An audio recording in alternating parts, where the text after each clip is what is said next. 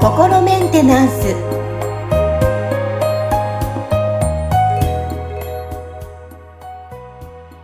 はい心メンテナンス本日もアシスタント三上恵と気候ヒーラーの吉村隆二です。はい吉村さんよろしくお願いしますよろしくお願いします。はいあのー前回ですね依存をテーマにお届けしたんですけども、引き続き今回も、えー依存を取り上げてお話進めていこうと思うんですが、実は、あの依存にはすべてのものね、すべてのことが悪いわけではないようですね。そうなんですよね。はい。はい。なので、まあ、今回はちょっとね、そのすべての依存は悪いのかっていうことで、あのお話ししようと思うんですけど、うんまあ、結論から言うと、なんかすべての依存が別に悪いわけではないんですよね。うんっていうんのは、はい。やっぱり依存っていうとね、悪いイメージがどうしても私は個人的にあるんですけど、そうでないんですね。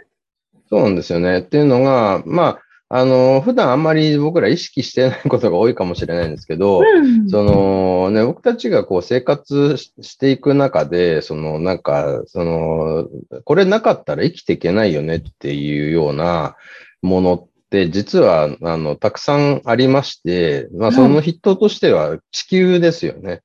あのうんね、僕たちこの地球の環境にだいぶ依存して生きてるし、そのね、空気にも依存してますよね。空気とか水とかなかったら死んじゃうじゃないですか。うんうんあとね、食べ物から栄養を摂取してるってことは、その食べ物からにもだいぶ依存してるし、その要はこれがないと生きていけないっていうようなもので、実はあの思いのほかいろいろあるわけですよ。そうですね、考えてみればね。なんかはいもう、あ、すでに当たり前かのように、そうですよね。ね。はいはい。で、うんだからそこはその当たり前って思っちゃってるから、その、なんかね、こう、まあ言ってみたらあんまりそこのありがたみがわからなくなってて、その、結構軽はずめに自然を破壊するみたいなことを僕らやってるわけですけど、でも実際はこの自然なかったらしうん死んじゃうわけじゃないですか。うん、確かにそうですね。はい。そうですよね。はい、なので、そうそう。だから、こう、じゃあ、そのね、依存してる対象とどういう関係性を、その、で生きていくのが、こう、良いのかっていう話になってくると思うんですけど、うん、それはその感謝なんですよね。だから、依存してる対象に対して、どれだけちゃんと感謝して、そのね、感謝を何らかのこう形、エネルギーで、その、こう、返せてるかっていうところが、そのね、一方的にただ依存するだけみたいなことではなくて、うんちゃんとその、なんかこうね、じゃあ自然に生かされてるんだから、自然に感謝してちゃんと自然を守る、その自然と調和する生き方をしていこうみたいなことができれば、まあ僕らはそのね、なんか言ってみたら快適に生きていくことがこうもっとできるんじゃないかなと思うんですけど、でもその感謝を忘れちゃってるから、この自然がどんどん破壊されていってるわけですよね。そうですね。なんかもう、ここにいるのが当たり前であって、だから、うんあの、悲しい、私沖縄にいるじゃないですか。本当に悲しいのが、もう海が綺麗なのに、その周りにはゴミだらけなんですよ。実なる際は。ね。はいはい。ってなると、やっぱり当たり前すぎて、でも、実際は本当感謝の気持ちがあるんだったら、ゴミなんて捨てないですもんね。そういうことですね。だから、そのね、まあ、前回のお話にも出てきた、例えばその親子でそのね、うん支配したりされたりとか、共依存みたいな関係になってるっていう話も、その実際にはだからね、まあ言ってみたら、その、こう、ちっちゃい赤ちゃんの時には、その親に依存しないと生きていけないわけじゃないですか。そのね、食べ物をこうね、もらったりとか、そのね、なんかそういう安全をこうね、あの、提供してもらうみたいなことっていうのは、だから、まあそれはそのね、結局その依存してるってことだし、それ、に、まあ言ってみたらその親になるっていうことで結構その子供、子育てをすることで、その、こう学ばせてもらうこととかもすごいある、あったわけですよ、僕なんかは。うんだから、その、なんか、言ってみたら、そのちょっとこう大人になりきれてない感じの人だった僕が、その子育てをすることで、その大人になることができたっていうことは、すごいその子供たちに、こう、実はその、なんか見えにくいところでお世話になってるわけですよね。確かにありますね。ね、うん、それってその子供たちがいなかったら、この気づけなかったことってすごいいっぱいあるから、と、うん、いうことは、これってその、要は、その子供たちがいてくれたおかげで手に入ってるっていうことは、その部分に関しては、その、ある意味、それを手に入れるためには子供たちに依存してたっていう構図ができるわけですよね。うん、そうすると、ね、だっていなかったら手に入ってなかったけど、いたから手に入ってるってことは、そのね、僕一人ではできなかったことが、子供たちが、っていう存在がいたことで手に入ってるっていうことなんで、そうすると、そこで、その、まあ言ってみたらね、なんか僕も子供たちにこう感謝すしてるし、子供たちもまあなんかね、その赤ちゃんの時はただおぎゃーって言ってるだけかもしれないけど、ね、なんかちゃんとその、僕がこのね、なんかその、愛情と誠意を持って、まあ、なんか向き合うっていうことで、あの、まあ子供たちもね、なんかたまにその、なんか、あの、へそ曲げてギャーってなる時ももちろんありますけど、でもまあ、大方結構感謝してくれてるんだろうなっていうふうに、こう、あの、感じてるんで、そうすると、まあそういうそのね、貢献とか愛情の表現と感謝っていうのが、ちゃんとこう、循環してる状態が作れれば、うん、その、いわゆるなんか一方的な支配、非支配とかね、共依存みたいな関係ではなくなるわけですよ。うん。うん、だから、そこは、その、なんていうのかな、なんかこう、当たり前だって思っちゃうと、まあ、感謝がなくなっちゃうんで、だからそうすると、そのね、なんか、いや、そっちが面倒見るの当たり前だろう、みたいな感じで、その、ね、なんか依存してるんだけど、なんかそのちょっと高圧的な態度で、なんか支配的な態度になってとかっていうのが、まあおそらくその、なんか引きこもり問題とかにね、その、なんか DV モラハラ問題とかそういうところにこう発展してってるんだと思うんですよね。なる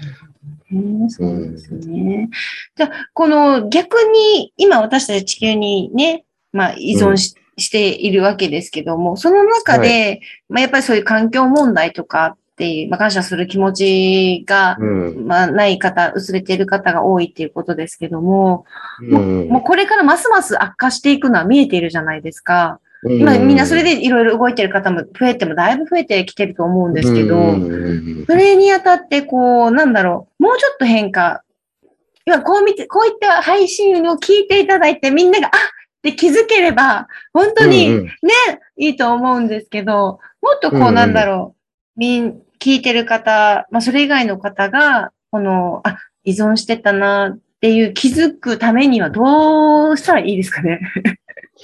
いやー、まあなんか、そのね、僕はその、なんだろうな、なんかこう、大きな運動でなんか物事を変えようとするよりも、うん、その、なんかこう、個人個人のなんかその内面が変わっていくことの方が先だと思ってるんですよね。個人レベルの内面が変わっていくと結局その人が作り出してる世界が変わるんで、うん、で、ね、僕らがこう、その共有しているこの世界って、まあ言ってみたらその僕ら一人一人が作り出してる世界を重ね合わせたなんかそのものっていうのかななんかなわけですよ。だから、そのね、なんかその、こう僕らのこう内面が投影して出てきたこの世界を先に変えようとするんじゃなくて、この内面が投影して世界ができてるんだったら内面を先に変える方がまあいいというふうに考えてるんですね。だから、